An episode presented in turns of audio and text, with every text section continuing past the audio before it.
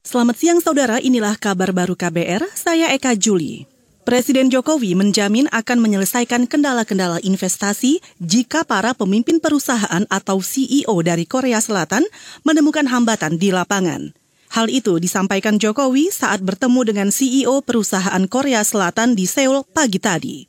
Dan saya tadi tidak mendengarkan keluhan-keluhan yang berat yang mungkin terjadi di lapangan, tetapi apabila ada masalah-masalah tolong disampaikan kepada Menteri Investasi Pak Bahlil atau kepada Pak Menko Maritim dan Investasi kalau ada masalah. Kalau mentok berdua ini tidak bisa menyelesaikan, bisa ke saya.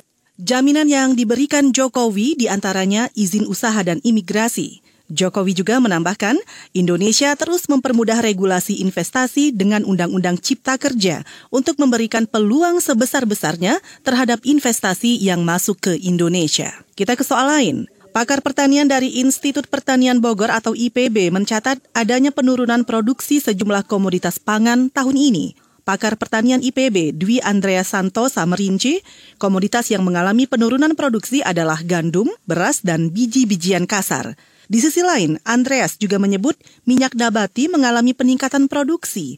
Namun, peningkatan ini diiringi jatuhnya harga minyak sawit dunia karena aturan pembatasan ekspor oleh pemerintah.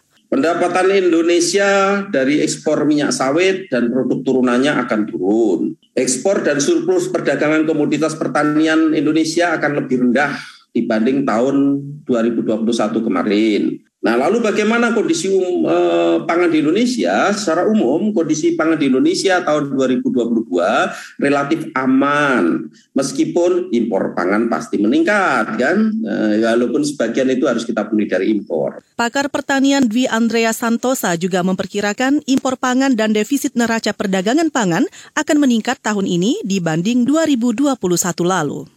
Saudara Indonesia dan Amerika Serikat mengumumkan kemitraan untuk mengurangi limbah plastik di laut-laut Indonesia.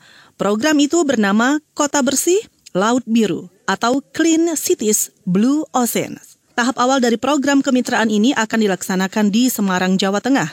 Direktur Badan Pembangunan Internasional Amerika, USAID, Jeff Cohen, dikutip dari Antara menyebut program dari kemitraan itu akan memperluas infrastruktur pengumpulan dan daur ulang sampah berkualitas tinggi di Indonesia.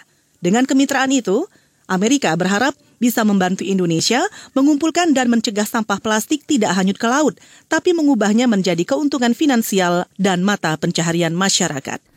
Saudara, demikian kabar baru. Saya Eka Juli.